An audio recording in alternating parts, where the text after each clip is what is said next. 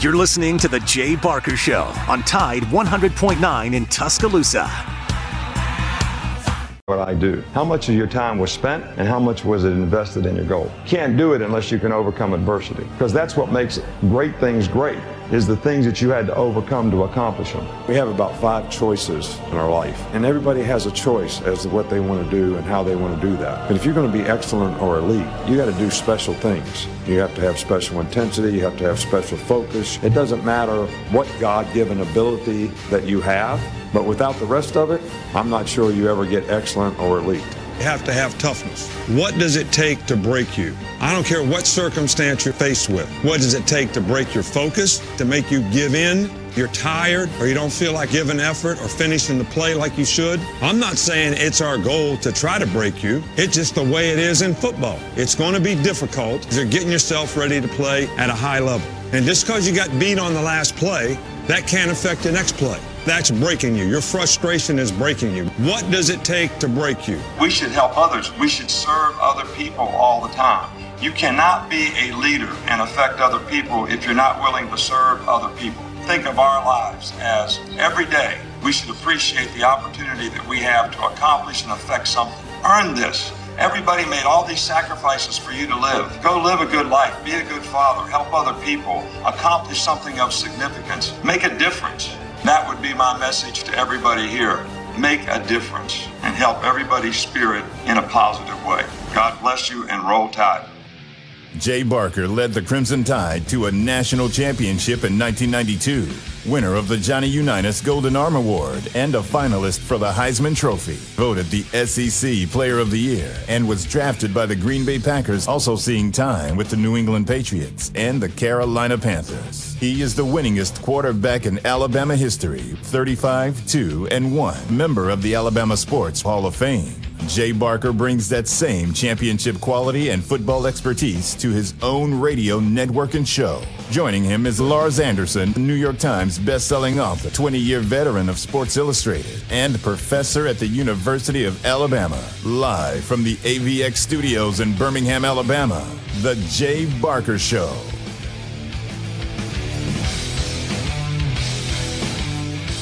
Hello, hello, hello, and welcome to the Jay Barker Show. Jay's taking a few days off. Lars Anderson, Matt Coulter at AVX. In just a little while, we'll be joined by the president of Talladega Super Speedway, Brian Crichton, and then Mick Gillespie, our regular Monday guest, will be with us as well. But what another beautiful day. This is like eight in a row. We got a streak going.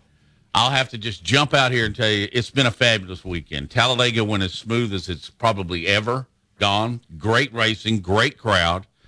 Um, Alabama defeated my little piggies. This I'm okay. This is the one time I'm okay with Arkansas losing. And then my Atlanta Braves just sent the Mets packing back to New York. Swept them in three, two up. We're going to win the division with one more victory. Lars, so, I guess you can oh, tell I'm pretty happy. Overall, you're you're a happy guy this yeah. morning. And uh, going to go see the Grand Grandkids this afternoon. So, all right. I mean, this just a perfect day. How are you? I'm doing good. Doing good. Um, you know my my weekends revolve around my little kids my twin girls five and and lincoln seven. Lincoln had a, uh, a flag football game uh, uh, on saturday morning rushed for two touchdowns over 100 yards had 10 tackles and matt he had a pick six First pick awesome. six, first pick six, in, in the league. Pick six, seven, no, yeah, seven. seven. Yeah, wow. had a pick six, and uh, and he called his shot. He told the coach just told him to knock it down before the play, go after the ball and try to knock it down. Like it's like, no, I'm going to catch it. Uh, so that was a real highlight. But uh, man, I, uh, observations uh, from Alabama's 49-26 win over Arkansas. I think uh, obviously one until proven otherwise, Alabama's still the team to beat. I mean, in the SEC West, we knew that. Uh, Al- and uh, we're going to go right to Tuscaloosa and the Mal Moore building. Nick Saban is on the mic. A lot different than I did after the game. You know, we did a lot of really good things, you know, in this game, made a lot of explosive plays offensively, um, did a good job of creating balance, uh, run and pass you know, defensively, we played really well, you know, for the first, you know, couple quarters of the game. Um, but really, you know, we lost our intensity. uh, in the third quarter. Uh, had a disastrous third quarter relative to statistics, relative to errors in the kicking game, relative to field position, time of possession, you know, whatever you want to talk about. Um, but have to give the team a lot of credit for gaining the resiliency to, you know, come back and play really well in the fourth quarter, uh, which was, you know, really the difference in the game. So a lot of lessons to be learned here. Uh, and hopefully our players will, um, learn that I think we had the right mindset playing on the road. We started out the game really, really well. I don't think we sustained it like we need to. Uh, and you know that's the next step of what we need to learn. But you know, Texas A&M uh, has a really, really good team. Um, these guys have a lot of good players. Um, you know, Jimbo does a really good job of coaching them. Um, they a lot of challenging you know, things on offense has always been the case with him being a really, really good offensive coach and play caller. Uh, they got some very explosive players on offense. You know, Evan Stewart's a really good receiver. Um, a Achane, I think I'm saying his name correctly. Number six is really an explosive player, uh, not only as a returner, but as a runner and a receiver. I mean, this guy is a very, very talented guy. Um, so They've got a really, really good offensive team. Uh, they've got a really good defensive team. Uh, one of the top defensive teams in you know the SEC. They've got really good specialists. Um, so you know this is a really good team all the way around. And you know what happened in last week's game is not going to have any effect on what happens in this game. Um, you know, we could go say it was the same situation a year ago. Uh, they're going to play really well against us, and we got to be ready to play our best, you know, as a team to be able to take advantage of it. I know you're interested in the injury situation. Really, there's no updates on Bryce. You know, he's got a little bit of a shoulder injury. It's not a long term, you know, type injury. Uh, he's going to be day to day when he can get back to, you know, throwing. Um, and we'll just have to evaluate it day to day. So I can't I can't tell you if that's going to be today, tomorrow, or the next day. Um, you know, Brian Branch uh, should not going to practice today, but should be okay uh, after today. Uh, Justin uh, Eboigbe is um, he's got a neck injury that we're having specialists look at uh, to make sure we manage correctly, and we're not going to allow him to play until we can, you know, get the exact most expert plan of action uh, for him and his future. I wanted to follow up with you on something you mentioned in the post game on Saturday about Kool Aid going in kind of as an emergency star. What kind of a growth experience can that be for him? And also from a coaching standpoint, now that he's had that live exposure, does it make sense to give him some basic training in case the need comes up again? Yeah, well, you know, we we trained him, and uh, I guess I wasn't totally specific or wasn't trying to be dishonest, but we we trained him in fall camp um, to be able to do this. So it wasn't like he's never done it before. Uh, we just hadn't practiced them because we thought we had three capable stars. Uh, Jacquez Robinson, you know, not being available for the game because of an injury left us two, and both of them went down in the game. So, um, yeah, well, we if we have three, I'm fine with that. Um, but if we need to, we will train him some at that position. You know, Kool Aid's a really bright guy. He's very smart. He understands football. So it's not really hard. He's not one of those guys that need a whole bunch of reps to be able to play a different position because he has a pretty good understanding of the concept. And um, so, but we will. Well, it's one thing to know you're one snap away from entering the game as a starting quarterback, but what, how do you think that Jalen uh, handled that transition from going to, from the bench to the game? Well, you know, we try to put him in other games so he gets the opportunity to play. So it's not the first time he ever goes in a game. Um, but I, you know, hopefully that's what you try to do is prepare guys so when they get an opportunity, you know, they're ready to play. Uh, that's why you try to get guys really good game experience. So if they have to play, they feel more comfortable going into the game. Um, but you, you, you'll have to ask him how he felt. I, I, I can't answer that question. I just know as a coach, what we try to do to prepare him so that they feel like at least psychologically, they're in the right place to go out there and read things and make the right choices and decisions. It's why we practice. It's why we give guys experience. And we've been fortunate that, you know, Jalen got a pretty good bit of experience, you know, in these first few games. After the game, you talked about the blocking being good on those long runs in the fourth quarter, but what do you think of the offensive line's performance as a whole on the road? Yeah, well, they did a good job uh, in this game, especially. I think this was the best game we've played. I think they've shown improvement every week. Uh, I think that's important. Um, I, I, think that you know you're talking about a team that had um, 15 sacks, you know, going into the game, led led the uh, the league in sacks, and they say yeah, they got one sack. I guess it must have been on Bryce's scramble. He must have lost a half an inch or something on that play, but. I thought they did a great job in pass protection too against some pretty good pass rushers and a pretty good pressure scheme. A&M's uh, starting quarterback also had a bit of an injury in their last game. How do you prepare as a defense when you're not sure who the quarterback is going to be throughout the week?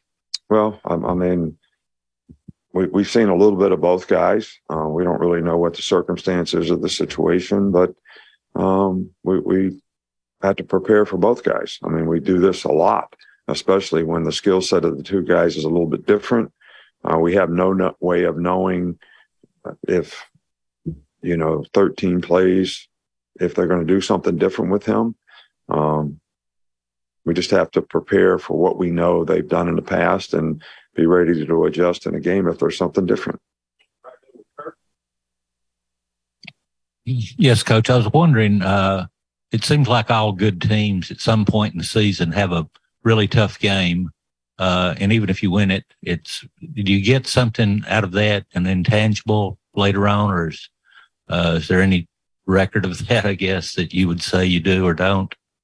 Well, I, I would say that, you know, we've only had, what, two teams around here in 15 years that um, have gone undefeated. That didn't mean that the teams that lost a game uh, necessarily didn't have, in some cases, the same amount of success as the other. All right. The question is, is do you need to lose a game to learn? Do you need to lose a game to get it right?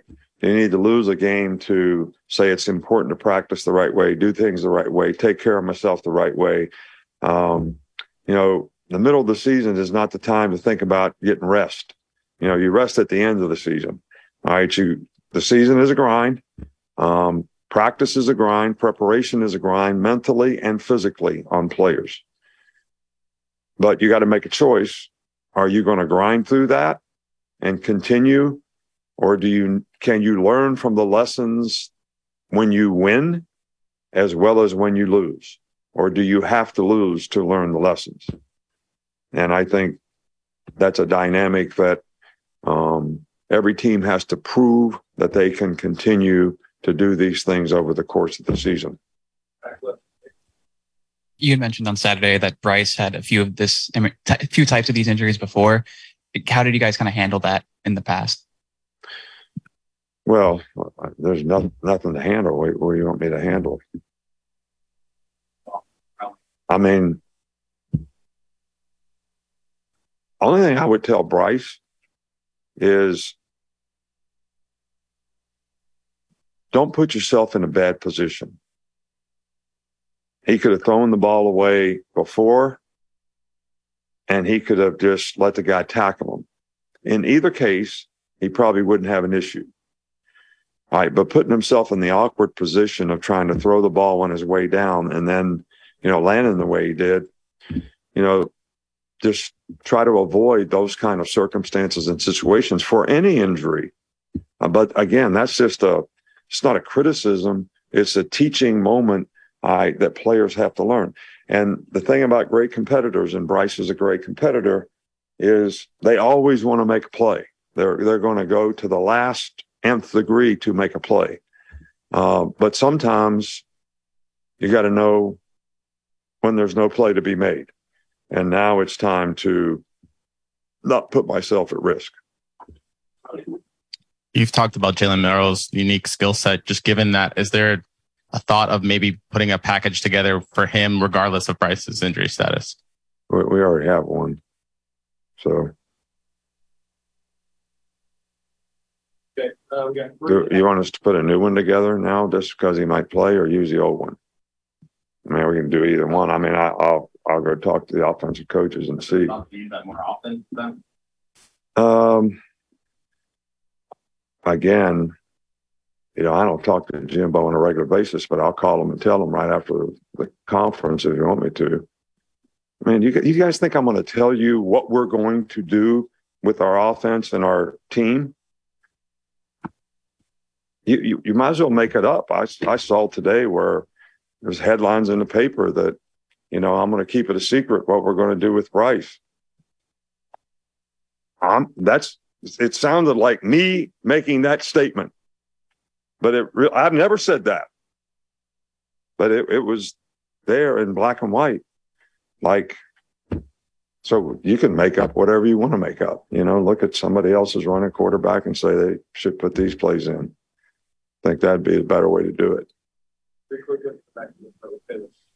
Hey, coach, uh, Kool Aid, local guy. You can tell he really loves his family. And it really seems like ever since high school, he's really dedicated himself to being the best football player he can be. Uh, you can teach a lot of things, but you can't necessarily teach that. Just talk about Kool Aid's character. Yeah, Kool Aid is uh, very competitive, uh, very smart guy, uh, is hard worker, uh, kind of understands what it takes uh, to be successful, does a really good job of applying uh, techniques uh, and trying to do things the right way. Um, and I, I, think that has played, you know, well for us so far this season.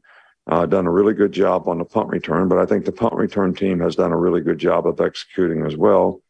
Um, but I think you know, these kinds of guys that have this kind of competitive character are smart, uh, make good choices and decisions in, in, the game, whether it's what technique to use, the guy I'm covering, how do I need to do it. Uh, all those things enhance a guy's ability to be successful. And, um, you know, Kool Aid does that extremely well. Hi, coach. So social media has changed, you know, the level of college football and just the game in general. And obviously, if we talk about just you touched today on headlines, I want to know when you have those moments, and obviously this happened in the off season, but when you have those moments when there's all this criticism and outside noise, how have you learned to handle that when this noise has gotten so loud? And how do you help your players navigate those distractions as it only becomes worse? Well, obviously, you know, at times we haven't handled it very well because you know I was talking about rat poison last year when we played this game. Nobody would listen. Players wouldn't listen. You all didn't listen. Um, they had lost the week before. We were big favorites. It was like no big deal. Just show up for this game, go play the next game, and um, I don't get affected by it because I don't listen to you all. I really don't have any interest in what anybody thinks about any of this stuff. I do have an interest in how it affects and impacts the players on our team. Uh, and I think it does. And I think they have to show maturity in how they manage it and know that external opinion, external noise, whatever you want to call it, rat poison, whatever it is, absolutely has nothing to do with the outcome of the game. Just like fans have nothing to do with the outcome of the game. They don't block, they don't tackle, they don't catch passes, they don't make sacks. All they do is make noise. And if you want to take them out of the game, just play well, execute, and then they won't be there. They'll leave. So these are external factors that cannot affect how you think as a competitor in terms of respecting winning, respecting what you have to do to win, and how important it is. Knowing that we're going to get the other team's best game because they can all get well beating us. So that's how I try to handle it. Does anybody listen? Sometimes, sometimes not. Uh, just on uh, one of Jahmyr's long touchdown runs yesterday or Saturday, um, he, they were blocking to the right and then a cutback lane opened up. How would you say that blocking, or can you describe how that blocking sets it up to where he's able to see a cutback lane and go and burst through it and go and score a long touchdown. Well, I think that's a sign of a really good running back is you help the offensive line by how you stretch the play, press the hole, whatever it is, so that you you lead them to their blocks. All right. Then when people overplay the blocks or get hooked, you stick your foot in the ground and hit it.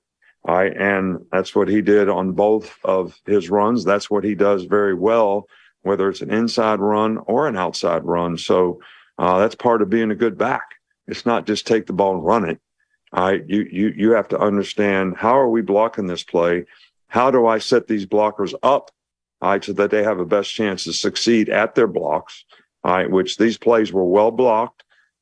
He did a great job of running these plays, stretching, finding the seam and cutting. So you're trying to cut the defense some kind of way. All right. So you got these guys playing outside. You cut these guys off, you press it, and that's where you try to hit it. And that's what happened. All right. Thank you.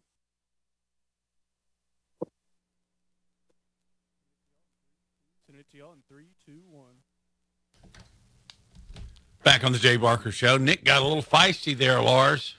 We're, we got a lot to talk little, about. Little feisty. I haven't uh, heard him with that much edge in his voice or seen him that animated in probably over a year and a half, two years. Um, you know that it you know COVID that year when he got angry several times. That, I don't, that may not have been it because they were I think perfect. You, I think you got to go back a little, little Before farther COVID? than that. Yeah. Let's get on the It's other side. basically Let's, the let, same- Let's talk same about problem. an agitated Nick Saban means what? Let's get into Well, that. Only you and I would know. Also, got to talk a little Talladega here, baby. It's a great have, you, weekend. have you ever been on the business end of a Nick Saban rant? You, you bu- mean the has it been directed At at, you, me? yeah. No, I have not. All right. Me neither. Well, that's not You, true. I have. You know, you know why I don't? Uh, we can answer that question on the other side too. All right. We'll be right back. You're listening to The Jay Barker Show, live from the AVX studios in downtown Birmingham. The best sports talk in the state. Tide 100.9 and streaming on the Tide 100.9 app.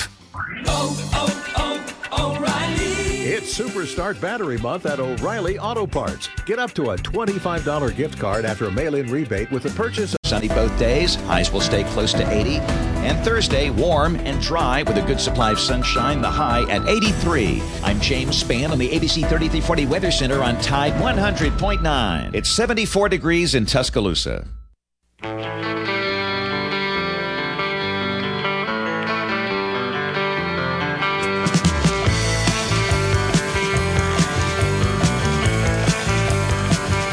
I can't hear this song anymore on Saturday Night and, and Live. Christopher yeah. Walken was funny as heck in that. Yeah. What we need is more cowbell. So uh, we are going to dig deep into Nick Saban's press conference and everything he said and the manner in which he said it. Uh, very interesting. Very interesting. This is a different Nick Saban than we have seen uh, certainly all of this year, where uh, essentially he has just been giving glowing reports after glow- glowing report every press conference, and and there's definitely edge to his voice, uh, you know, kind of going off a little bit uh, on different subjects. But Matt, uh, and I, we got to make this a quick, quick uh, We'll get segment here. with Mick. Yeah, um, but Nick Saban he wore a, uh polo shirt with a Masters logo on it, and you re- remember uh, during the offseason when Jimbo Fisher, who Alabama is going to be playing here in five days, Jimbo Fisher said that Texas A&M was going to beat Alabama's quote butt. When asked in the offseason, Nick Saban joked, "What in golf?" and then he shows up wearing the Masters. You are collecting. and that is like that is next level trolling. You connected a lot of dots there. I'm not sure I would have gotten to that point. I don't know. Perhaps. No, that's intentional. Is anything a coincidence? Just as his rant, I don't- his rant was intentional too. He's trying to keep the rat poison away from the players because everybody thinks that they're just going to Well, beat the just- you know what out of A and They just rose to number one. Yeah. So um, yeah, I mean that's uh, I, apparently it's rat poison. I don't know. I, I'm not sure I can differentiate between what is and what isn't rat poison. What's, what's catnip and what's rat poison? Hey, we're going to talk some racing uh, in the next segment with Brian Crichton of the Talladega Super Speedway. You're listening to The Jay Barker Show, live from the AVX studios in downtown Birmingham. One in seven men will face prostate cancer. Nearly 500 new cases are diagnosed every day in the U.S. Traditional treatments can cause erectile dysfunction and urinary incontinence. But now there's a new option high intensity focused ultrasound, or HIFU. Men who are really looking for an option that really preserves their urinary and sexual function are great candidates for HIFU treatment. Preserve your quality of life. Call 866 4 Vituro or visit VituroHealth.com. Hi, it's Jay Barker for AVX Audio Video Excellence. They are the premier provider for custom audiovisual design and installation in the Southeast. AVX seeks excellence in everything it does, including a superior employee experience. AVX offers employees an industry leading salary, insurance benefits, and 401k options. AVX technicians also receive the highest level of certification and continue training, making it one of the most awarded and decorated companies in the industry. Career opportunities are available now for technicians in Birmingham and Santa Rosa Beach, Florida. Join the AVX team by contacting them at avxinc.com. Gary Burley here for Williford Chiropractic and Wellness. As a 10 year National Football League veteran, you can imagine my surprise being diagnosed with cancer and starting chemotherapy treatment back in 2014. I suffered from a lot of pain and offered up prayer during those days as I made it into remission, but I developed neuropathy. Anyone that suffers from this condition knows the pain is excruciating nerve numbness and tingling along the tissue that won't heal. I tried everything for relief, folks, until my wife suggested I call Dr. Williford of Williford Chiropractic and Wellness. I called 205 909 7373 and scheduled an appointment. After three treatments, I began experiencing relief that I haven't had in years. If you're suffering from neuropathy, I suggest you reach out to Dr. Williford and his great staff at Williford Chiropractic and Wellness.com. Williford Chiropractic and Wellness. Give them a call at 205 909 7373. Balance your brain, balance your life. Hi, it's Jay Barker. I want to tell you about my good friends Craig and Keith at Birmingham Broker. Go online at bhambroker.com. That's bhambroker.com or 205 716 1269. Got seven kids, man, and we had to sell a lot of cars. And these guys are looking for a lot of inventory. They helped us with all the hassle, no stress for us. They did the process as far as the sales and everything, handled it all the way through. White glove type service. You'll love it. Again, it's bhambroker.com. Sell your car through bhambroker.com or 205 716 1269. Hi, it's Jay Barker for Siebel's in downtown Homewood, and now's the time to get your special place ready. Come in and let Siebel's design your porch with Kingsley Bate outdoor furniture and one of their custom swinging beds. For the great room, you're going to need their Carson swivel recliner. Siebel's is the number one Carson recliner dealer in the country, and Sarah and I, we've got one, and we absolutely love it. Be sure also to check out their famous custom-made beds and bunk beds built by Siebel's and made up with some of their best linens in town. Their staff can truly put your bed together like no other store. You can also follow Siebel's and shop on Instagram and Facebook. And be sure to call or go by their special store in downtown Homewood. The number is 800 448 1962. That's 800 448 1962. And just for listening, go to Siebel'sCottage.com and order anything you want and type in J Barker for a special discount code. That's J Barker for a special discount code available only to our listeners for a limited time on The Jay Barker Show. Siebel's in downtown Homewood or online at Siebel'sCottage.com. It's Antonio Langham here to tell you about the easiest way to buy your tickets to your next high school game. Have you ever had to wait in line to buy a high school ticket or stop to get cash on the way to the game? There has to be a better way. There is. It's called GoFan. Check out gofan.co the next time you need a ticket for a high school game. GoFan is easy, fast, and completely secure. You can buy tickets directly from your phone and just show the ticket at the gate. Download the GoFan app or visit gofan.co now. That's gofan. Letter C letter O.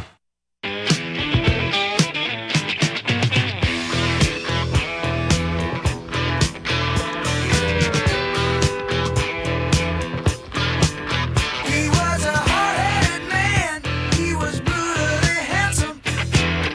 She was terminally pretty. Welcome back to the Jay Barker Show. Jay's taking a little time off. You got your other two here, Matt Coulter along with Lars Anderson. Being joined now, the president of the Talladega Superspeedway, Brian Crichton. Brian, it's Matt and Lars. How are you today? Tired? Hey, Matt and Lars, I'm I'm great, especially after a uh, a weekend like we just had. I don't know that I ever remember, and I've been doing this. I've been over there 40 years now. I don't remember Mother Nature ever cooperating like it did. I mean, it was just uh, what do they call it? Uh, Convention and Visitors Bureau or Chamber of, of uh, Commerce weather uh, this entire weekend, and so uh, you know, again, our, our uh, you know thoughts and uh, you know prayers go out to uh, those that were impacted down in uh, in Florida. Um, and, and you know, we hate to see uh, you know damage like that anywhere, but um, you know, we were very very fortunate to have a weekend like we did, and, and the racing that we did here at Talladega this past weekend. Brian, did the uh, crowd meet your expectations in terms of uh, how many people got out and uh, came to Talladega this weekend? Yeah, we are extremely pleased with uh, all aspects of the uh, the guests that came out to Talladega Super Speedway. So 2,700 RV spots in our infield completely sold out. Uh, 45 suites completely sold out. Uh, we were up uh, in our uh, grandstands by over 10% compared to uh, last year. Uh, Talladega Garage Experience, we had our highest numbers uh, ever uh, inside of Talladega Garage Experience, and just the atmosphere and the excitement, and just uh, it was just an unbelievable weekend here. Um, it's going to be hard to match this one, but we're going to uh, we're going to aim to do that in April and October of next year. Do you get numbers on Monday? I mean, it, and the only time I've read attendance figures at Talladega, it has been estimated by the state troopers. So, did you get anything on that? Just out of curiosity. So, it, company policy, we don't uh, release uh, actual num- like the actual numbers that we have, but I can tell you we were uh, about over 150,000 uh, estimated here on property uh, uh, throughout the weekend. That's just uh, that's what you like to hear. It's uh it's coming back. COVID tried to take you down, but it just didn't work. Hey, um, how big a win was that for Chase Elliott in the overall scheme of playoffs and so forth?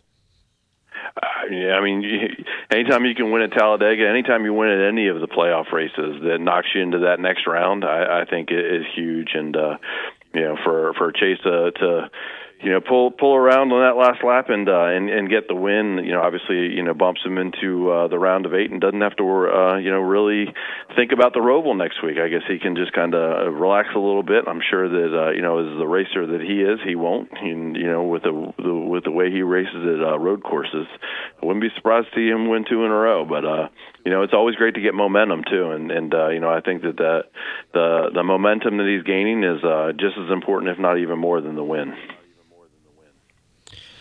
Uh, Brian, have you ever had a chance to uh, uh, just you know on a on a Saturday night before a Sunday race, get in a golf cart and just kind of go out and interact with the fans, go to the outer fields? Uh, I mean, I, I've got some fun stories uh, from you know my time of covering NASCAR of going out and uh, interacting with fans at- at Talladega.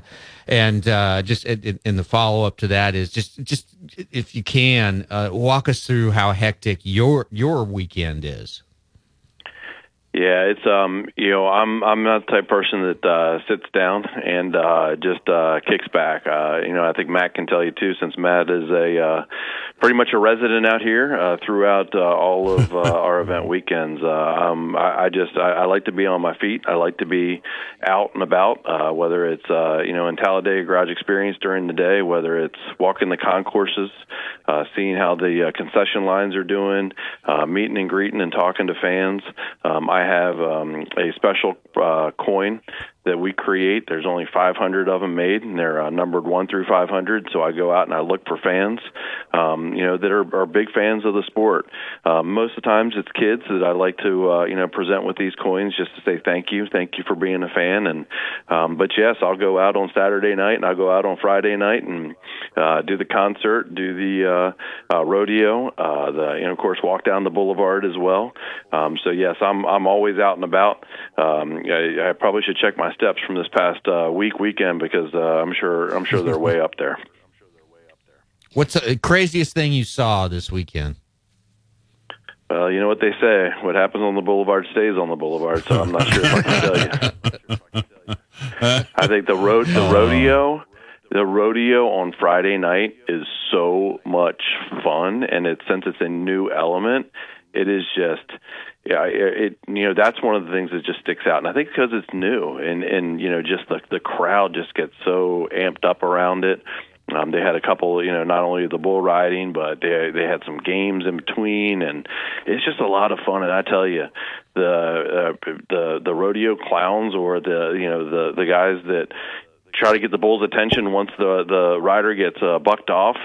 I mean, those guys are crazy. I mean, they're absolutely crazy, but it is so much fun to watch. They're very athletic. I mean, there's no question Very, the way yep. they twist, turn, and run and jump. It, they're fun to watch. Uh, do you I know think if I had a big old bull running idea? after me, I was gonna say I think if I had a big old bull running after me, I might be able to twist and run and jump like that too. you turn, you turn into Carl Lewis in a, in a heartbeat. Um, That's right. who came up with that idea? Did you come up with that? Let's let's put some credit here. Let's give some credit. No, no, I, I, Who I wanted did to not put a come up rodeo? Uh, yeah, I did not come up with that. So we have a, gr- a tremendous partner in Sparks, um, uh, Sparks Energy. They're actually a power line restoration company. Is their main business. So they're down in Florida right now, helping to, you know, um, you know, uh, the power line restoration there. Um, they also have a side business, and and it's it's called Ride the Lightning Rodeo Tour. Um, so as they came back as our entitlement partner last October uh, for the Sparks 300, they said, "Hey, we have this idea we'd like to run by you."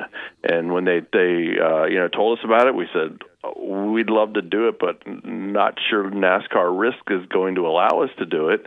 But sometime somehow we were able to get NASCAR legal and risk on board, and uh, boy, I'm glad we did because it's just been uh, two amazing shows, and um, you know we hope to continue it uh, in the future. You know, when you think about it, that's a pretty good match. Uh, there's a lot of common ground. If, if you pr- like watching the, the races, you probably like watching rodeos, and you probably like watching college football. And, and I love It's- it's Saturday a nights in brilliant, the fall. It's a brilliant idea, and I've never heard of it at, at another track before. And uh, yeah, I, it, it's an inspired idea, Matt. No question. There, uh, there are a lot of things that you don't hear about at other tracks uh, that, that you know is happening in Talladega, and it's hey, it's all good. I love, I love the way people act over there. They may get a little crazy, but they don't get stupid. You know, for the Yeah, most part, I don't, yeah. I don't see fights. I don't see people doing crazy. You know, I'm going to injure my body type stuff. So This is a media question for you. Was Mike Bolton out there cooking for for uh, the media? Unfortunately, Mike had, uh, I think it was knee surgery, and so he was not here. So the tradition of the pork chops, um, but it's coming back. It's coming back because we hear he's doing well. But um, the tradition of the pork chops uh, was not here this past weekend, only because uh, Mike and and um, you know was was unfortunately uh, had to go through some surgery. Um, but uh, it will be back in April, that's for sure. The tradition will be back. Well, that was always the culinary highlight Oh, of yeah. going from track to track to track. Uh, was Bolton's uh, uh, pork chops, and then also um, usually the uh, lobster and shrimp at New Hampshire International. I got to say that that was well, now that's not special bad. too. Yeah, I, I uh, that makes sense. I was unaware they did that. Yeah. Yeah, I was too. I might Hey, have Brian. to go to New Hampshire next year. no Yes, kidding. Uh, Brian, you catching up on your rest yet? Uh, that'll start about Thursday. So we just we're so amped up. We just get so much uh, you know adrenaline running through our bodies, and just uh, you know uh, you know through the event weekend, and and you know now we we we get to you know, look back at the weekend and just en- enjoy and realize what you know the team here uh, was able to accomplish. Um, but yeah, about Thursday, all that kind of starts to run out of your body, and uh, I kind of go through a post-event depression, so to speak. Um, but it's um, yeah, we're we're already uh, talking about April next year and, and how we make things better. Um, you know, we'll recap uh, all departments. We'll recap the you know whole entire event weekend, and uh, we will make changes to even make uh, April and October of next year even better um, because we never stand still. We always want to grow. We always want to be better. This is a question I've always wanted to ask uh, different track presidents, but especially Talladega. Um, how long does cleanup take? What are, what are the logistics behind uh, just just you know having that sheer amount of people there, uh, both inside the track, outside the track? How, how long does that take to get everything back to where you want it to be? Uh, it, it, it'll take a, just about a week, believe it or not. I mean, it's it's it's pretty quick. Um, we do allow our campers to stay until noon today. Um, so at noon today is you know when we um, ask them to uh, you know to to start to head back. Now we I, I think everybody knows too. We've um, we opened up our campgrounds to some Florida evacuees um, that have come up. Um, and so what we're doing right now too, if they need to stay extra, we're not, you know, sending them out. We actually are moving them all into one campground that we have that has power, water, and an, a shower house too, so they have those amenities. Um, so we're we're um, moving them to to that, but the uh, the the cleanup crew uh, they get after it pretty quickly. Um, you know, we've got you know obviously the uh, food and beverage companies and um, you know others that are um, cleaning up uh, you know what they need to. But yeah, by this Friday, uh, we should be back to relatively normal. We do have an event coming up this uh, weekend. Uh, it's more of a uh, kind of a you know um, an RV show, uh, not open to the general public, but you know we've got to get it ready for them. All right. Well, busy as always. I hear your phone ring. I'll let you get back to it. It's a pleasure to work with you, and thank you for being on. Thank you so much. Well.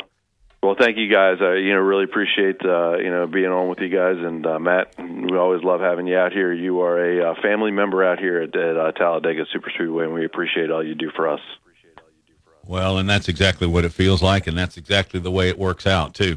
Thank you, Brian. Tell everybody we said hey. Thanks, Matt. Thanks, Lars. Thanks, Matt. Thanks, Lars. Thank you. Uh, does everybody have the same ringtone? Is that your ringtone? No, mine's always on vibrate. Uh, yeah. Well, I, I'm an old man. I forget occasionally. And the minute I heard that one, I thought it was my phone. I know. I saw Uh, you. I You're like, oh my god, this phone. guy's No, no, no, no. They do a great job, and and I think about just you know on my golf cart driving around and looking and seeing. I think, God, okay, somebody's got to be in charge of that right there. And then I'll drive by something else. Somebody else got to be in charge of it. How do you corral all of those different entities? I mean, from security to water to bathrooms to porta pots to feeding. You feed the press box here in the infield. It's There's a lot, and uh, especially I- when the I- property's that large. I'm not going to go into you know the the one thing that I've seen at Talladega that in the outfields that will stick has stuck with me. I, I have discussed it on air before, but um, for the most part, I'd say 99.9 percent of the fans they get along great. I mean, it's Yeah, it, they it, it, it is like uh, going to a, a Grateful Dead show. You know, where like everybody is just, uh, but in the, but the uh, you know the the the, the, the blank of choice is is Budweiser, The, uh, not something else. The, the- well, that's true. But uh, well, maybe they should play there. Okay, now that would be an interesting mix. All right, we're going to be right back on the Jay Barker Show.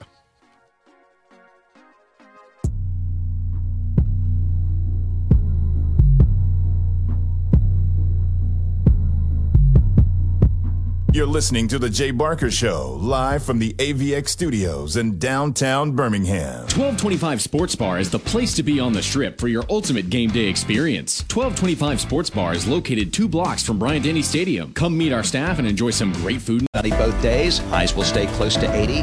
And Thursday, warm and dry with a good supply of sunshine. The high at 83. I'm James Spann on the ABC 3340 Weather Center on Tide 100.9. It's 75 degrees in Tuscaloosa.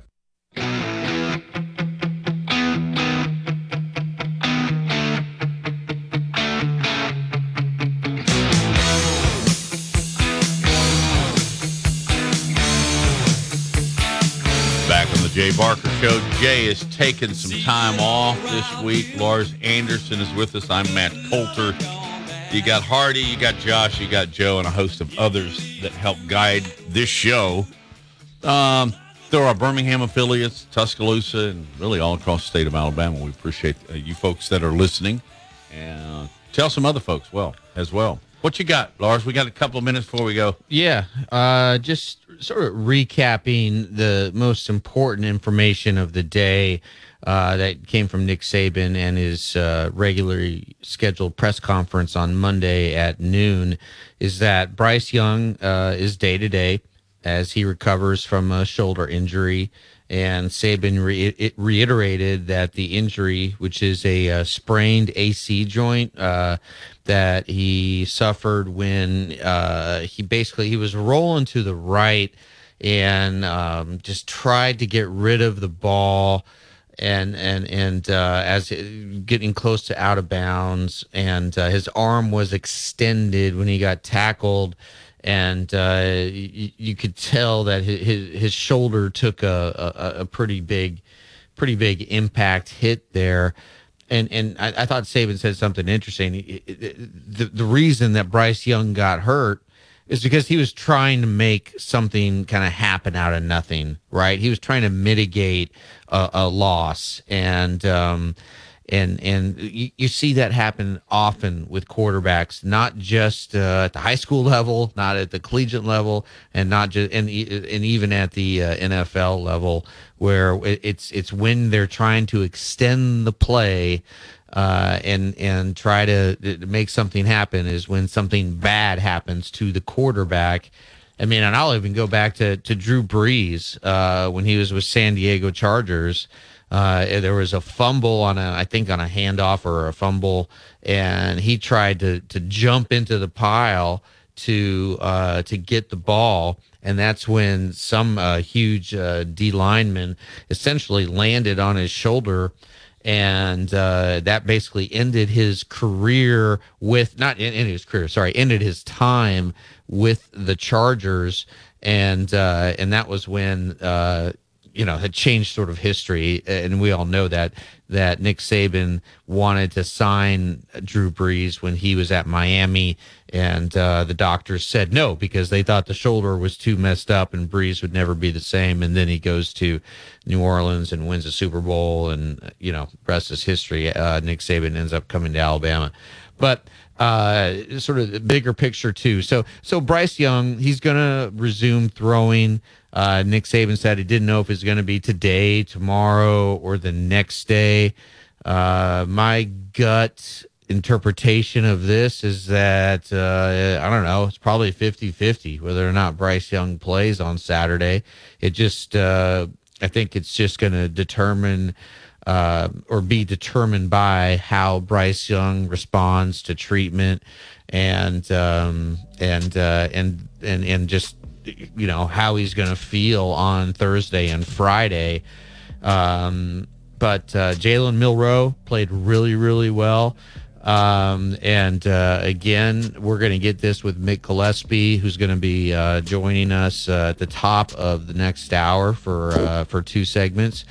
And uh, but but Nick Saban was on edge. This uh, he, he hasn't been sort of this cranky at a news conference for a long time, and I think a lot of it is because guess who's coming into town? the guy, Jimbo, the, the guy, A&M. yeah, the A and M, and I know A and M has been a wild disappointment this year, but um, uh, Nick Saban was uh, he wasn't happy at the press conference today, to put it mild. No, and uh, his rant went uh, towards the media, and then he also uh, say about the fans. He said they don't matter. either. Yeah, he went a little I bit too went far a- there. Yeah, yeah. Um, he may regret that. One. I don't know. He beats Texas A&M. Nobody's going to care. We'll be back. Hi, this is Wes McClooney, owner of the New Balance Birmingham store. Achieving your personal best often comes down to how you feel. And when it comes to the right shoes, nothing feels better than New Balance.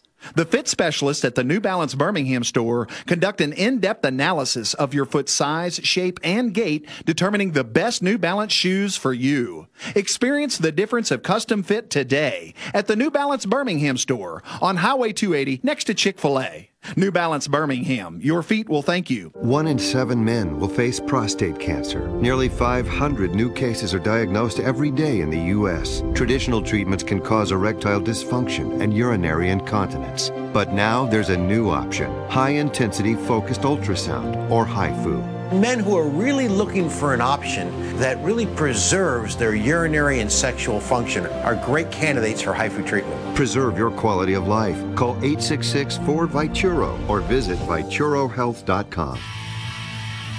I'm excited to tell you about our newest sponsor here on the Jay Barker Radio Network. They pioneered the chicken finger box and the chicken finger restaurant. That's Guthrie's. Guthrie's recipes and process are often imitated but never duplicated. Look, their sauce is probably the most copied sauce of all sauces all time. And I've known this family since my days down in Tuscaloosa and they came over and man, I tell you, it's nostalgic even today to see my kids going to that same Guthrie's. And great family do so much for the community, but more importantly, provide the best when it comes to chicken fingers. Get out to Guthrie's today. I want to tell you about my good friends at Southern Assurance Group. Hi, it's Jay Barker, and look, Ken Needham has done a terrific job. Local company 205-980-1505 is their number. That's 980-1505. Again, local, you can speak with the same team every time you give them a call. Full line of products from auto, home, boat, life. You'll trust them. They have a great uh, deal as far as the relationships they build with their customers and 20 years with the same company and industry. Custom approach for your insurance needs. Give them a call, 980-1505. That is Southern Assurance Group. Hi, it's Jay Barker. I want to tell you about my good friends Craig and Keith at Birmingham Broker. Go online at bhambroker.com. That's bhambroker.com or 205 716 1269. Got seven kids, man, and we had to sell a lot of cars. And these guys are looking for a lot of inventory. They helped us with all the hassle, no stress for us. They did the process as far as the sales and everything, handled it all the way through. White glove type service. You'll love it. Again, it's bhambroker.com. Sell your car through bhambroker.com or 205 716 1269. Whether it's for lunch or dinner, head out to the Cajun Steamer. It's a New Orleans style joint that serves authentic Cajun and Creole food, cold beer, and great drinks. They are known for their wide array of Cajun classics and original creations prepared in an authentic fashion. This Louisiana kitchen can have you slapping the table for more. Stop by the Cajun Steamer and sign up for your Alabama, LSU, or Auburn fan card. Eat with the Cajun Steamer while your team is on TV and use your fan card to receive a 15% discount on your entire meal. With locations in Hoover, Trussville, Huntsville, and Franklin, Tennessee, they've got you covered. Head out today to the Cajun Steamer. It's Antonio Langham here to tell you about the easiest way to buy your tickets to your next high school game. Have you ever had to wait in line to buy a high school ticket or stop to get cash on the way to the game? There has to be a better way. There is. It's called GoFan. Check out gofan.co the next time you need a ticket for a high school game. GoFan is easy, fast, and completely secure. You can buy tickets directly from your phone and just show the ticket at the gate. Download the GoFan app or visit gofan.co now. That's gofan. Dot letter C, letter O. Birmingham's best Mexican restaurant for over 20 years and counting. That's La Paz Restaurant in Crestline Village and Mount Laurel. They've got a great staff. Its delicious menu, award-winning cheese dip, and margaritas and vibrant atmosphere have helped to make La Paz a local favorite. Blue corn nachos, Texas barbecue quesadillas, steak and blue quesadillas, Baja fish tacos, signature fajitas, and much, much more. So head over to La Paz today. If you want a great lunch or a great dinner, you'll find all that at La Paz, Crestline, and Mount Laurel for lunch or dinner. WTUG HD2 Northport and W265CG Tuscaloosa. Tide 100.9 and streaming on the Tide 100.9 app.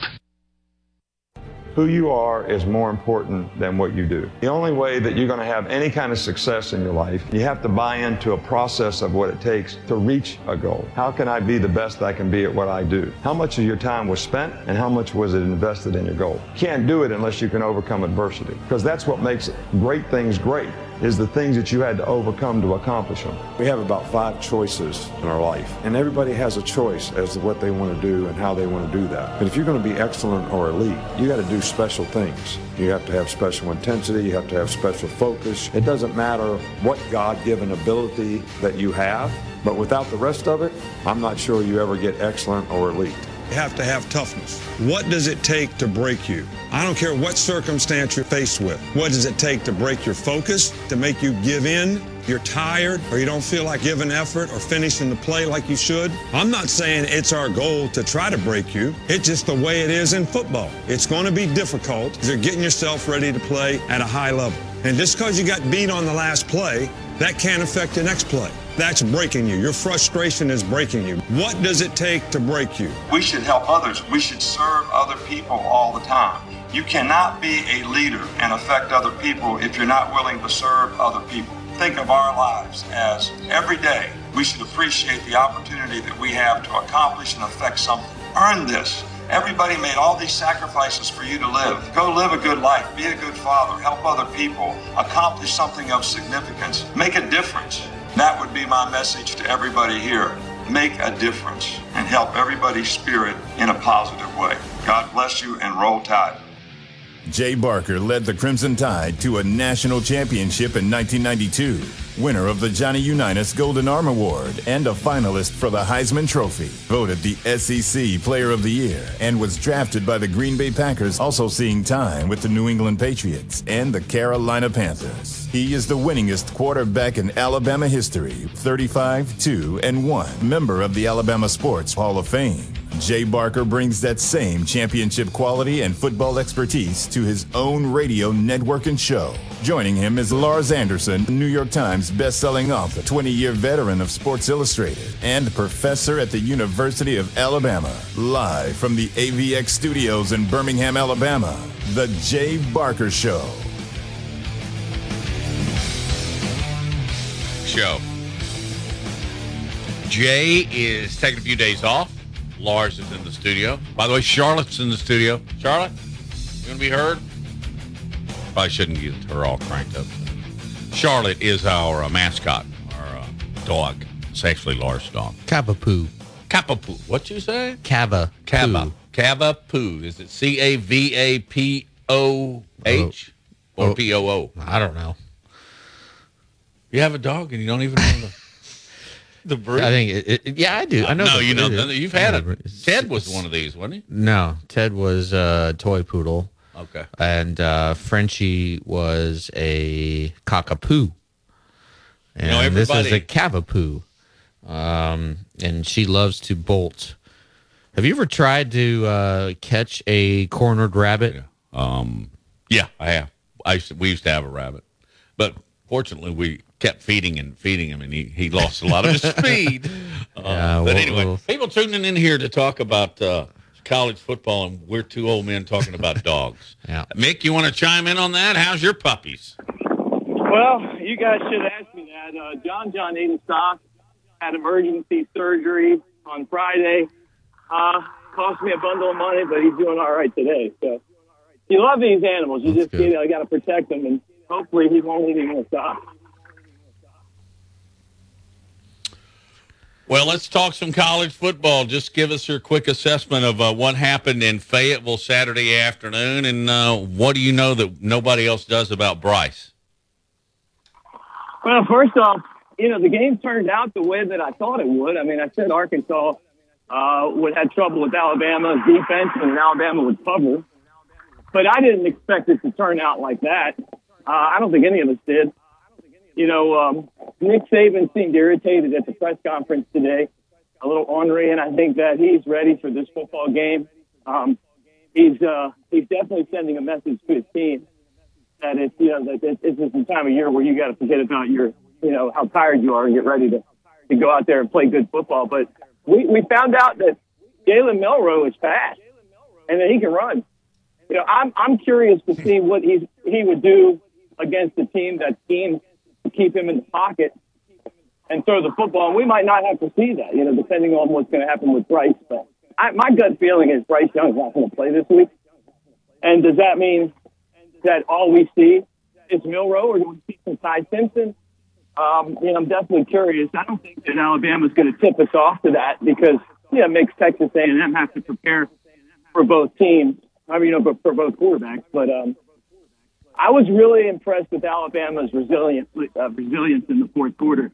After that punt that led to a touchdown, and they just about blew a 28 point lead, to come back and make big plays and dominate the fourth quarter and win the football game easily. Um, without Bryce Young, I think that goes to show just how good Alabama is and, you know, what makes Nick Saban the best that's ever done it. Mick, I, I agree with you. I, I don't think we will see Bryce Young either on Saturday, just because I, I think the staff and the the, the medical staff they're going to err on the side of caution because Bryce just simply has too much to lose, and I do believe that this is the kind of injury, a sprained AC joint, that actually can get worse if uh, not fully healed, and you get back out on the field. So that brings us to Jalen Milroe overall, wh- what was your assessment of him? I mean, we, we knew heading into this game that that, that he can run, right? And uh, and probably the most gifted running quarterback we've seen at Alabama, perhaps in the Saban era. I, I don't know if that's going too far. I think he probably is better uh, at running than uh, than uh, Jalen was. But uh, what did you see just from his throwing, his mechanics, his accuracy? Uh, what if the run game gets stuffed on Saturday against A and M, and Jalen Milroe is forced to beat that Aggie defense with his arm? Yeah, I'm trying to figure. I mean, through one game, is he better than Blake Sims was at running? Was he better than Andrew Zhao? Uh, definitely Jalen Hurts through one game. It was super impressive uh, because he's so fast. Yeah, I don't know. You know, it's like he he did complete passes. You know, he did throw the ball a little bit, but it, it didn't look easy. You know, and uh, and and that's the thing to me that I'm I'm curious about. You know, I mean, how is he going to do when the whole game plan is going to be keep him in the pocket? You know, can Texas A&M even do that?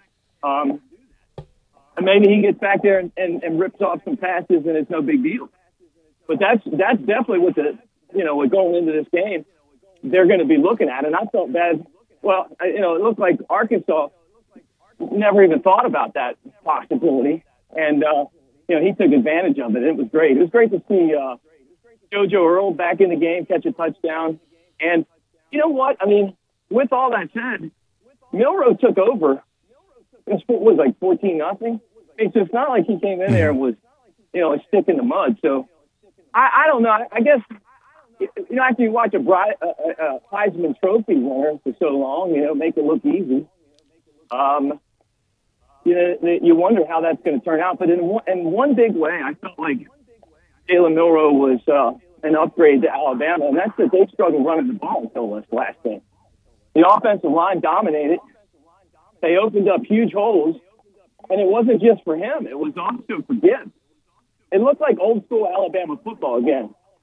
And so maybe they needed that jump start because, you know, he's arguably the best runner on the team.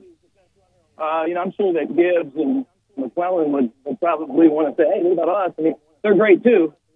But uh, it gave Alabama the thing that they've been missing all year, and that's that explosive running. So, um, you know, he got some help from the offensive line. So Alabama, in some ways, may be tougher than they were going in the last game. Yeah, I think they are. Uh, are you uh, are you going to give the wide receivers maybe the chance that they've got an over the top guy? And do you know anything about Tyler Harrell? His foot just doesn't seem to want to cooperate. Yeah, I haven't heard anything about Harrell. I'm going to ask uh, our our, our uh, Alabama beat writer Clint Lamb about that tonight on uh, Monday Night Quarterback on the Bama Insider YouTube channel. See what he says. I I haven't heard anything. You know, it's like I know. Uh, you know, just haven't played sports myself, not at that level. You know, sometimes a, a twisted ankle can take a long time to heal. You know, you, you can walk on it, but then when you try to cut, you know, you, you re-injure it.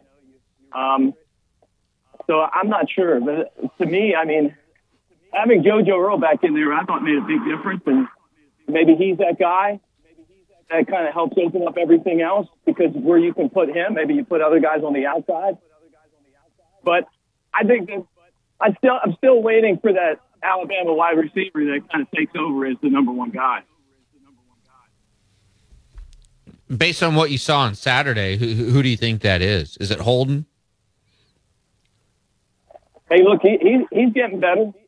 You know, yeah. I mean, I don't know. I mean, like, I mean, I know it's not the answer you want, but I I just don't know. I there's just so many dropped balls with this team. You know, that's that to me is the biggest difference than what we saw over the past like seven years. Is that you know how many times do you see a guy drop a ball? And it's not just one guy. I mean, like it's a bunch of different guys that just you know right to him and they can't catch it. So I, I don't know. You know, it could be Holden. Um, you know, I, I'm still kind of if you if you said, hey, what, you know, your percentage, if you had to put money down, I'd still say that it's Jacory.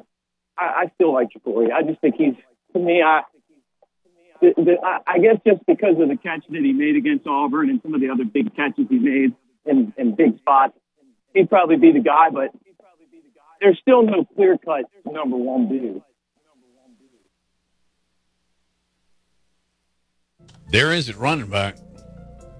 Jahmyr Gibbs, 18 carries, 206 yards. As you said, it, it looked a lot like an Alabama of old that rushed for over 300 yards. They had over 550 total yards. Um, and a backup quarterback that can tote it, and he can throw it a little bit. Uh, you know, he had a touchdown pass as well. So it is all good on all fronts for Alabama. We'll see what A and M um, brings to the table this weekend. I, I, am a little worried that the rushing stats are it's kind of fool's gold because of uh, the long runs that inflated those stats. But uh, I know we got a break, but uh, on the other side, I want to get uh, mixed reaction to the fact that uh, that Bryan Harsin, who was not fired on Saturday, on Sunday or Saturday night, um, Bryan Harsin today made history at Auburn. He made history. He, he now he is forever stamped at Auburn by what happened this morning. And you have about three minutes to think about that, and then we'll come back and get the answer on the Jay Barker Show. You're listening to The Jay Barker Show, live from the AVX studios in downtown Birmingham. Oh, oh, oh, O'Reilly. Count on the professional parts people at O'Reilly Auto Parts to recommend the best products for your vehicle and budget. Get maximum cool. Sunny both days. Highs will stay close to 80. And Thursday, warm and dry with a good supply of sunshine. The high at 83. I'm James Spann on the ABC 3340 Weather Center on Tide 100.9. It's 77 degrees in Tuscaloosa.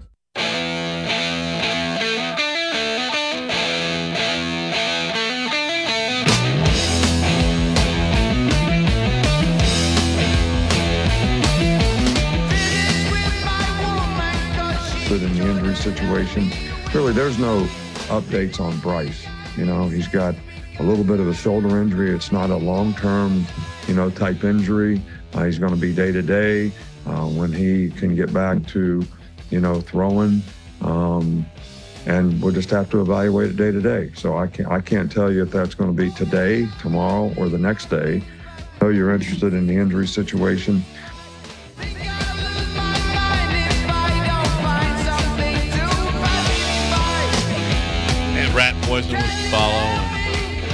Do anything about anything except the, him and his players.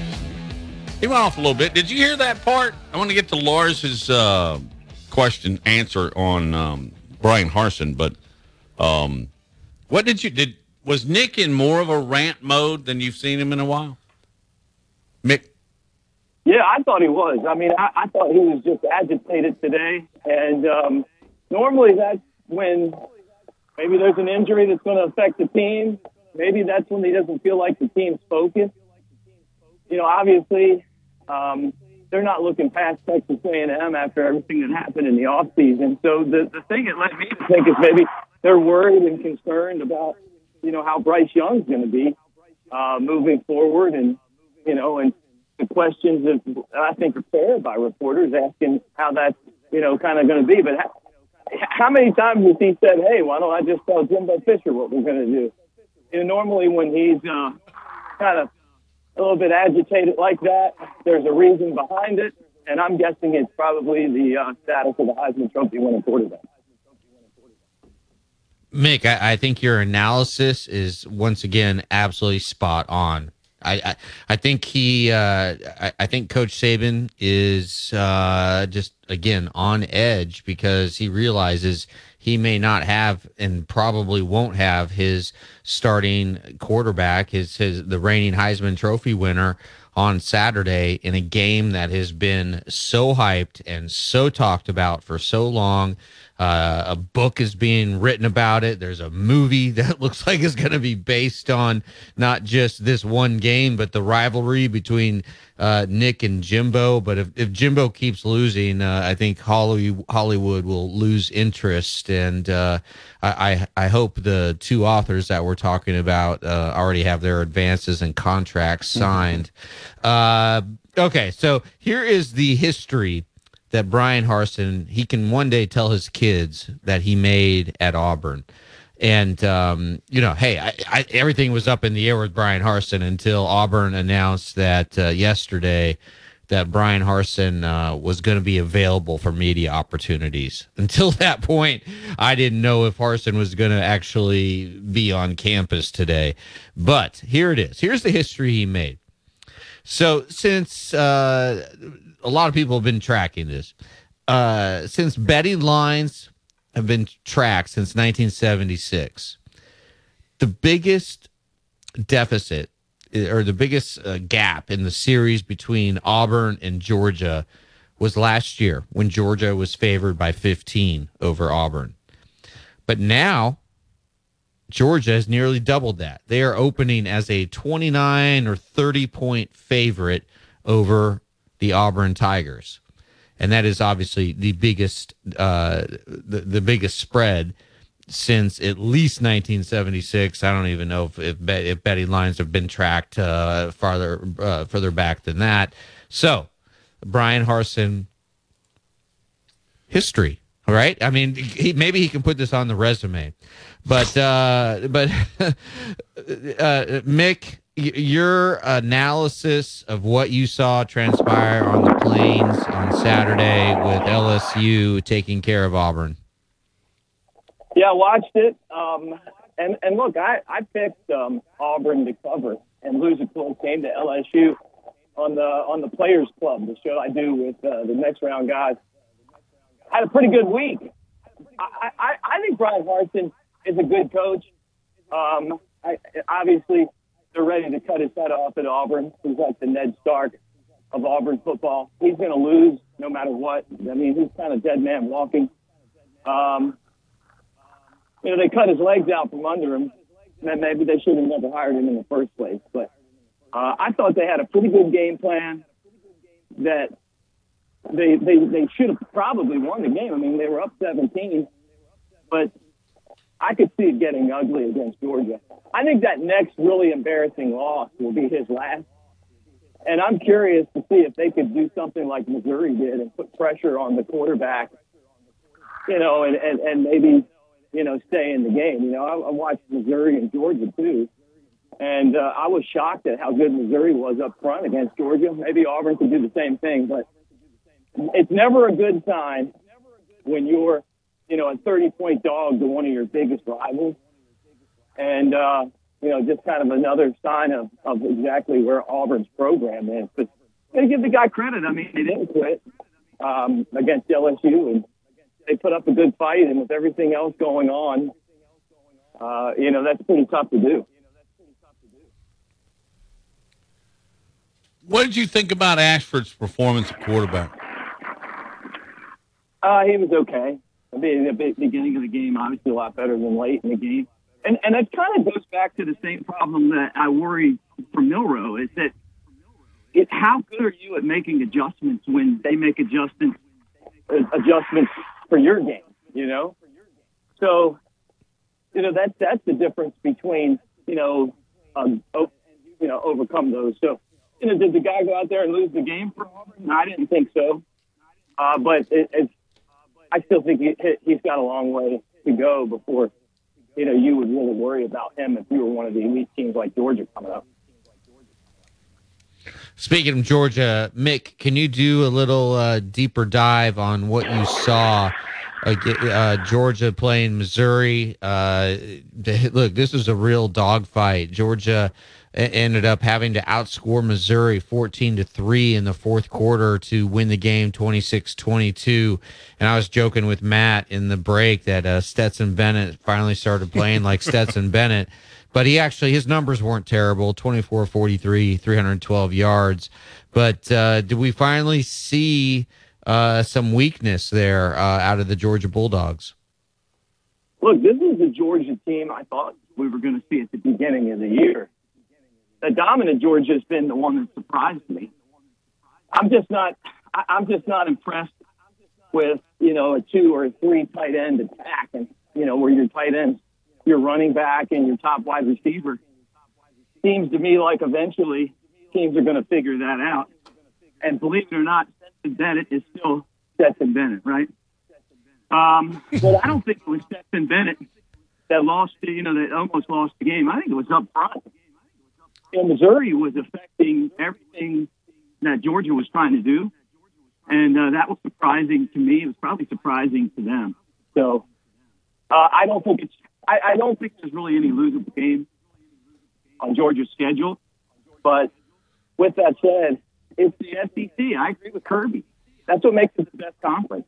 Is even the worst team in your league, bar Vanderbilt, who I don't think belongs in the SEC, can beat you. Hey, what are you thinking about Ole Miss? Lane Kiffin. Another game I watched. Uh, I thought those were two really good teams. That game turned out exactly the way I thought it would. Uh, and Kentucky really should have won the game. But when you, you know, when, when you got to make a play at the end of the game, it, it, it's tough to do that on the road. Which is really why, when you look at how amazing Bryce Young's been, he's got to make those plays. But they left it out there. You know, they easily could have won the game. But with that said, Lane Kiffin is doing a heck of a job. He's in the perfect spot for him. His personality, the off the field stuff. Uh, I'm sure that he'll be, he'll probably be uh, woed away by someone else and big, you know, money and all that stuff. But I think he could win the championship at Ole Miss, uh, and if he stays there, because people are kids are going to want to go play for him. The way he runs that offense, they're a really good team. I think they might be the second best team in the SEC right now. Be interesting to see what it would look like if they play Georgia. Uh, but if they're not second, they're third, and uh, they're getting better and better. This is, I think this this Ole Miss team to me, this program right now under Lane Kiffin, is the best I've ever seen it. You know, even and when they had Hugh Freeze, who did a really good job. Uh, and and I'm and I'm telling you, Lane Kiffin's becoming he, he's he's starting to crack into that, you know, top five coach in the country territory. Yeah, it, it makes one wonder exactly where Lane will uh, eventually end up. Um, were you surprised by the Mississippi State uh, Texas A&M game? I mean, Mississippi State really just uh, handing it to uh, the Aggies, 42-24. And what who do you think is going to be playing quarterback for A&M when they come into Tuscaloosa on Saturday? Uh, that was the one I got wrong, and I, w- I would have taken um, A&M on the money line, and I bet that game. Uh, I was shocked. Not only that they lost the game, but that they got beat on both sides of the ball. Uh, that that uh, they couldn't stop Mississippi State. That their offense was bad. I figured they would they would win that game at the line of scrimmage. They didn't do that. And uh, I Texas A&M right now is reeling you know, obviously, as Nick Saban said in his press conference, you can get a whole lot better when you beat Alabama in a hurry. Uh, and I and I could see that this is a uh, back up against the wall game for for Texas A&M. I just think Alabama's going to absolutely wipe them out on Saturday. But I, I was shocked by that. Um, I love uh, I love Mike Leach. That whole you know talking about the reporter's marriage, uh, probably in my estimation inappropriate for the time for her to ask that, but it was funny. Um, I mean, it just shows you where our business is these days, guys. Uh, but anyway, look, yeah. I, I don't know who's going to play quarterback for uh, for Texas A&M. I, they, they they probably think they caught a break with Jalen Milroe being a quarterback. I, I, I don't know if that's the case, and I, and honestly, I don't know if Alabama is even going to do that many favors. I I could see this being one of the most lopsided games that Alabama's had since, since Nick Saban's been there. I'm, I'm curious to see how upset Nick is because he's not going to tell us, he's not going to show us. We're going to find out on Saturday. Indeed. And everybody's waiting on that one. Has what have been for eight months, yep. something like that. All right. Hey, uh, thanks, Mick. Go Braves. Hey, go Braves. Congratulations. What a great end of the season for Atlanta and I hope they play the Dodgers again in the championship series. I want to see, I want to see Olson against Freddie. Yep. What a there's so many great storylines there, and the most important ones. I absolutely hate the Dodgers. All right, we're going to break. We'll be back. Thank you, Mick. Thank you, Mick. See you guys. Roll Tide. You're listening to The Jay Barker Show, live from the AVX studios in downtown Birmingham. One in seven men will face prostate cancer. Nearly 500 new cases are diagnosed every day in the U.S. Traditional treatments can cause erectile dysfunction and urinary incontinence. But now there's a new option high intensity focused ultrasound, or HIFU. Men who are really looking for an option that really preserves their urinary and sexual function are great candidates for HIFU treatment. Preserve your quality of life. Call 866 4 Vituro or visit VituroHealth.com. Hi, it's Jay Barker for AVX Audio Video Excellence. They are the premier provider for custom audio visual design and installation in the Southeast. AVX seeks excellence in everything it does, including a superior employee experience. AVX offers employees an industry leading salary, insurance benefits, and 401k options. AVX technicians also receive the highest level of certification and continue training, making it one of the most awarded and decorated companies in the industry. Career opportunities are available now for technicians in Birmingham and Santa Rosa Beach, Florida. Join the AVX team by contacting them at avxinc.com. Gary Burley here for Williford Chiropractic and Wellness. As a 10 year National Football League veteran, you can imagine my surprise being diagnosed with cancer and starting chemotherapy treatment back in 2014. I suffered from a lot of pain and offered up prayer during those days as I made it into remission, but I developed neuropathy. Anyone that suffers from this condition knows the pain is excruciating nerve numbness and tingling along the tissue that won't heal. I tried everything for relief, folks, until my wife suggested I call Dr. Williford of Williford Chiropractic and Wellness. I called at 205 909 7373 and scheduled an appointment. After three treatments, I began experiencing relief that I haven't had in years. If you're suffering from neuropathy, I suggest you reach out to Dr. Williford and his great staff at Williford Chiropractic and Wellness.com. Williford Chiropractic and Wellness. Give them a call at 205 909 7373. Balance your brain, balance your life. Hi, it's Jay Barker. I want to tell you about my good friends Craig and Keith at Birmingham Broker. Go online at bhambroker.com. That's bhambroker.com or 205 716 1269. Got seven kids, man, and we had to sell a lot of cars. And these guys are looking for a lot of inventory. They helped us with all the hassle, no stress for us. They did the process as far as the sales and everything, handled it all the way through. White glove type service. You'll love it. Again, it's bhambroker.com. Sell your car through bhambroker.com or 205 716 1269. Hi, it's Jay Barker for Siebel's in downtown Homewood, and now's the time to get your special place ready. Come in and let Siebel's design your porch with Kingsley Bate outdoor furniture and one of their custom swinging beds. For the great room, you're going to need their Carson swivel recliner. Siebel's is the number one Carson recliner dealer in the country, and Sarah and I, we've got one, and we absolutely love it. Be sure also to check out their famous custom made beds and bunk beds built by Siebel's and made up with some of their best linens in town. Their staff can truly put your bed together like no other store. You can also follow Siebel's and shop on Instagram and Facebook. And be sure to call or go by their special store in downtown Homewood. The number is 800 448 1962. That's 800 448 1962. And just for listening, go to Siebel'sCottage.com and order anything you want and type in J Barker for a special discount code. That's J Barker for a special discount code available only to our listeners for a limited time on The Jay Barker Show. Siebel's in downtown Homewood or online at Siebel'sCottage.com. It's Antonio Langham here to tell you about the easiest way to buy your tickets to your next high school game. Have you ever had to wait in line to buy a high school ticket or stop to get cash on the way to the game? There has to be a better way. There is. It's called GoFan. Check out gofan.co the next time you need a ticket for a high school game. GoFan is easy, fast, and completely secure. You can buy tickets directly from your phone and just show the ticket at the gate. Download the GoFan app or visit gofan.co now. That's gofan. Letter C letter O. I see the crystal raindrops fall, and the beauty of it all is when the sun comes shining through to make those rainbows in my mind when I think of you sometime. And I want to Back on the Jay Barker Show, our thanks to Mick Gillespie and earlier in the show, Brian Crichton, who is the president of Talladega Super Speedway. Very, very successful weekend to our east. Lars Anderson in the studio. I'm Matt Coulter. Appreciate all of you folks that uh, have dialed us in this afternoon. Jay is taking a few days off, as I'm sure you were curious. All right. Question How many NFL coaches have been fired this year? Zero. How many college coaches have been fired this year? Let's see. Tech. I was stunned by Wisconsin's move, but that's that's at least two. Was it darn- uh, I don't know four.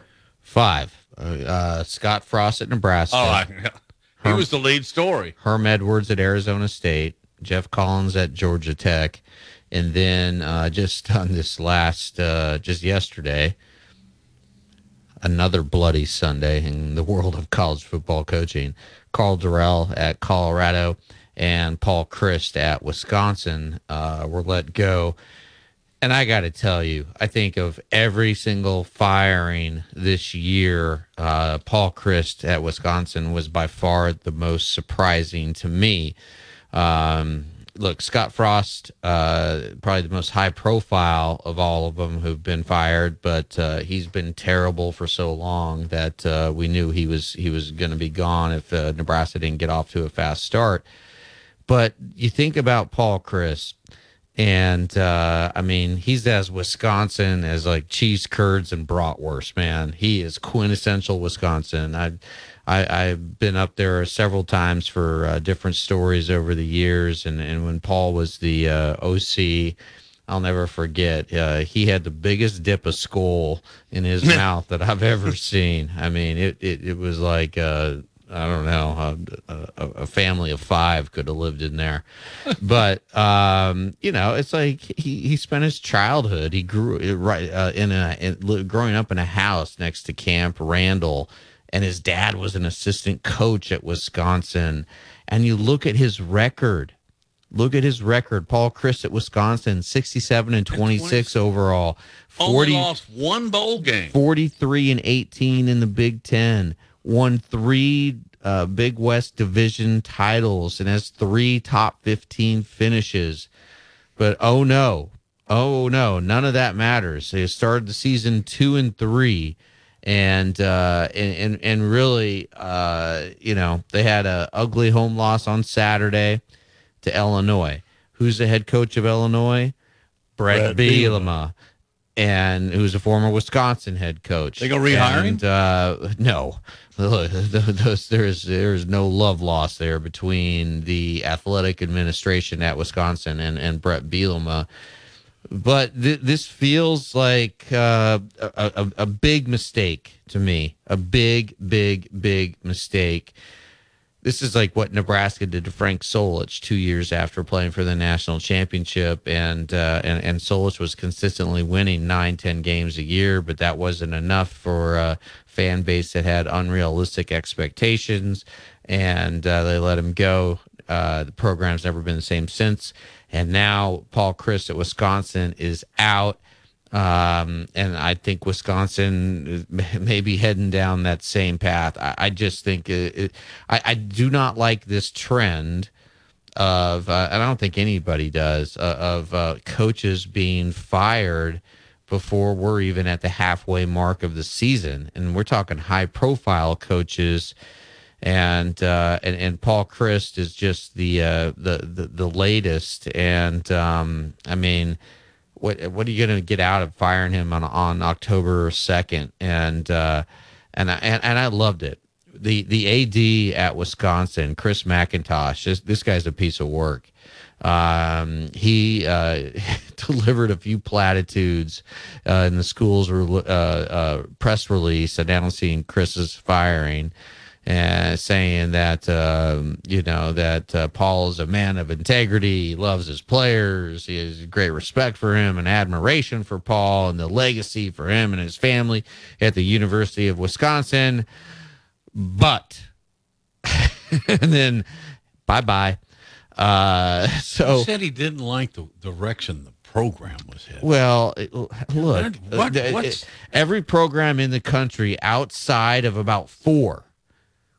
That's Alabama right now, and that's Georgia, and that's Ohio State, and Kansas, and and and and, and even Clemson has had a little bit of a up and down.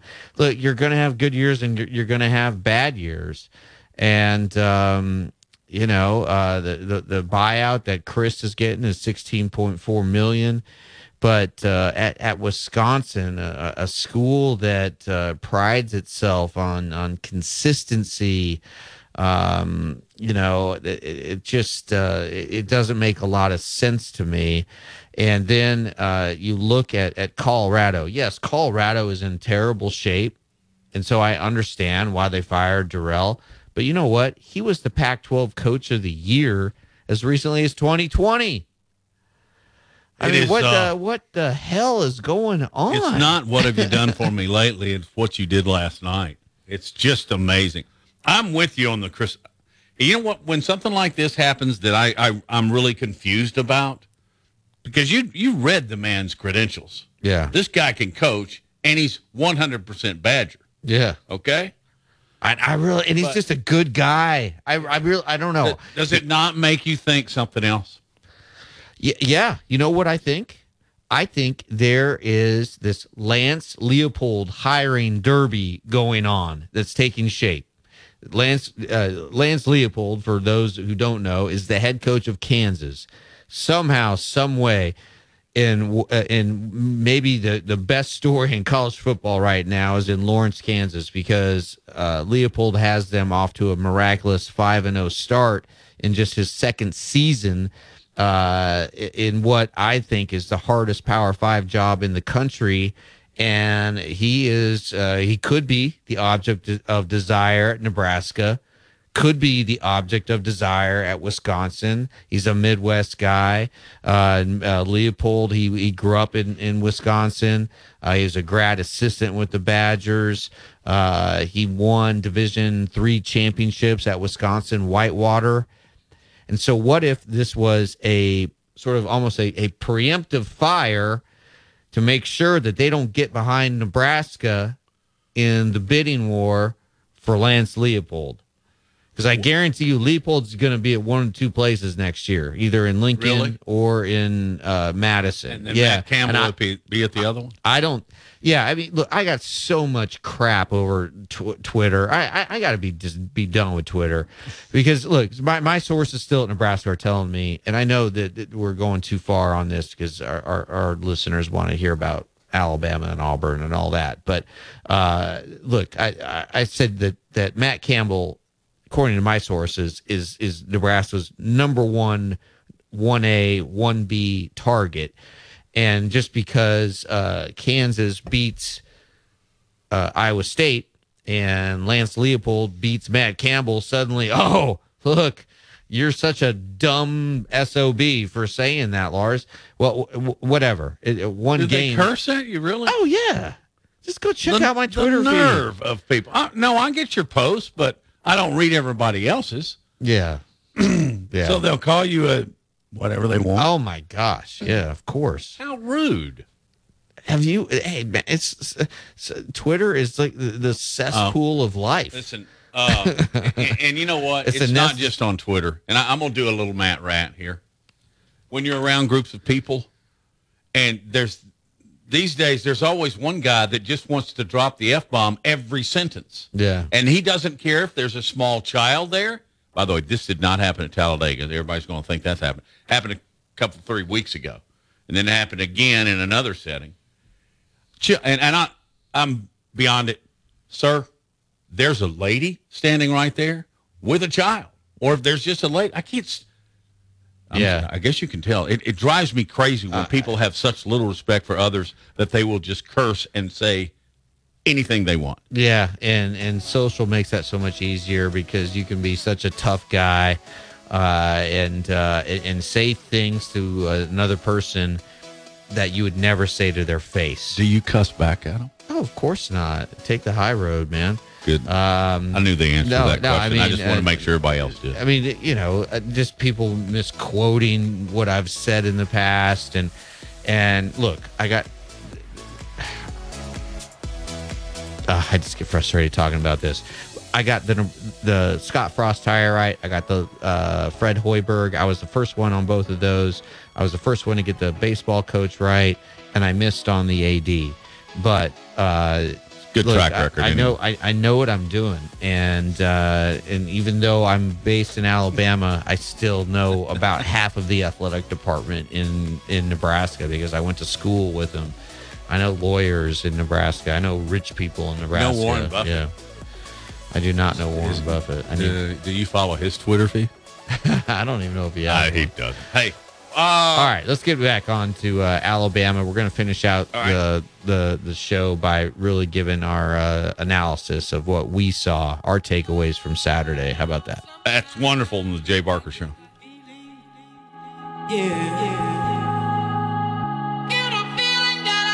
You're listening to The Jay Barker Show, live from the AVX studios in downtown Birmingham. Roll Tide, the best sports talk, period. Your home for Alabama sports. Tide 100.9 and streaming on the Tide 100.9 app. What QC Kinetics is doing for people here is nothing short of amazing. I'm talking real lasting relief from joint pain. Hey, it's Gary Harris. QC Kinetics is the nation's leader in exciting new pain treatment. Sunny both days. Highs will stay close to 80. And Thursday, warm and dry with a good supply of sunshine. The high at 83. I'm James Spann on the ABC 3340 Weather Center on Tide 100.9. It's 77 degrees in Tuscaloosa.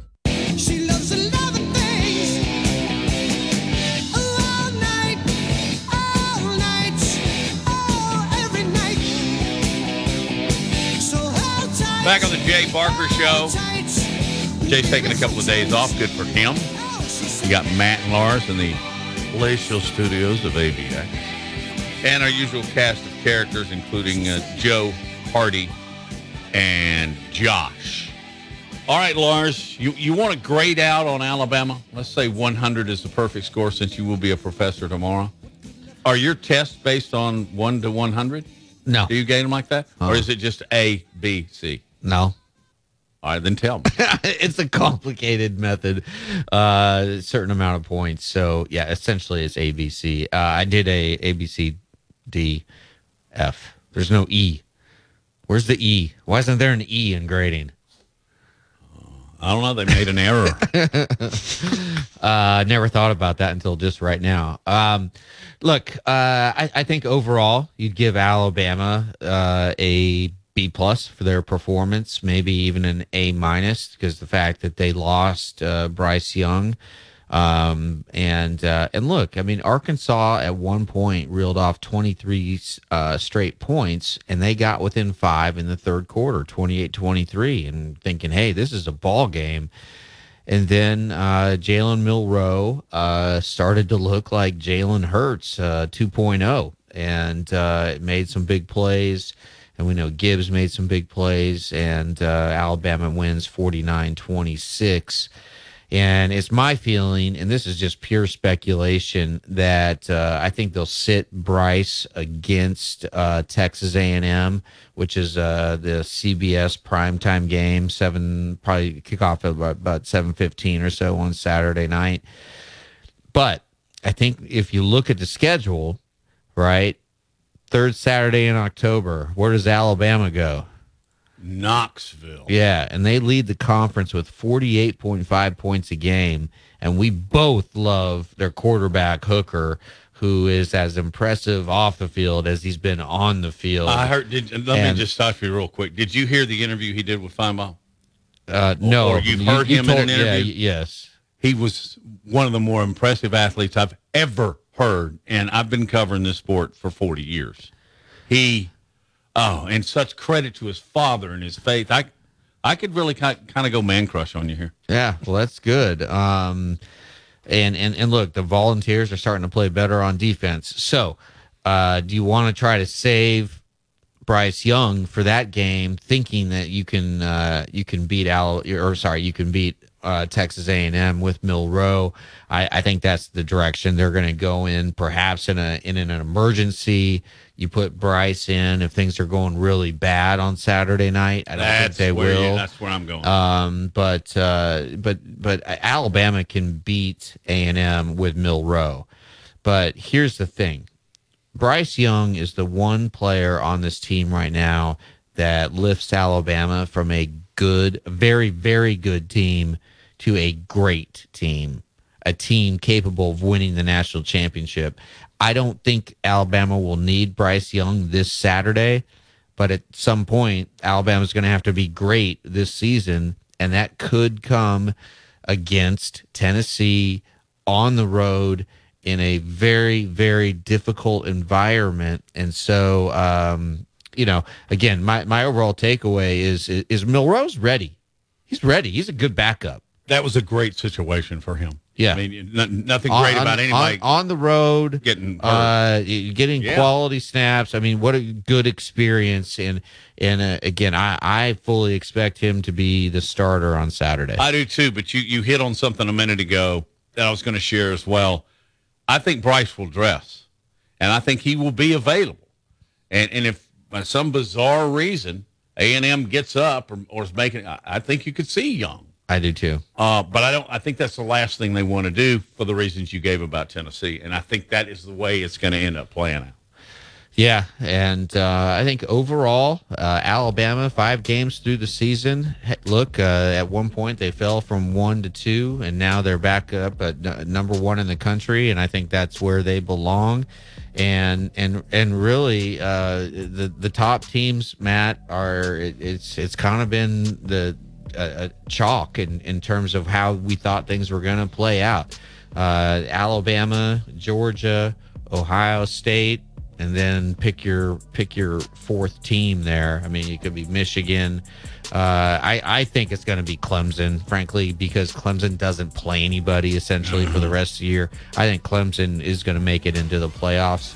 Uh, but uh, yeah, man, we're not even halfway through the season. uh, But what, what a fun Saturday! Uh, NFL was great on Sunday. Yep, Packers and, won. uh, Did you watch that one? yeah, I did. I did. Rodgers Uh, in overtime. those and those young receivers are starting to understand what Aaron Rodgers is all about. And it's right, a man. lot of fun See you guys tomorrow. See you tomorrow, to Matt. watch. All right, good deal. Hi, this is Wes McClooney, owner of the New Balance Birmingham store. Achieving your personal best often comes down to how you feel. And when it comes to the right shoes, nothing feels better than New Balance.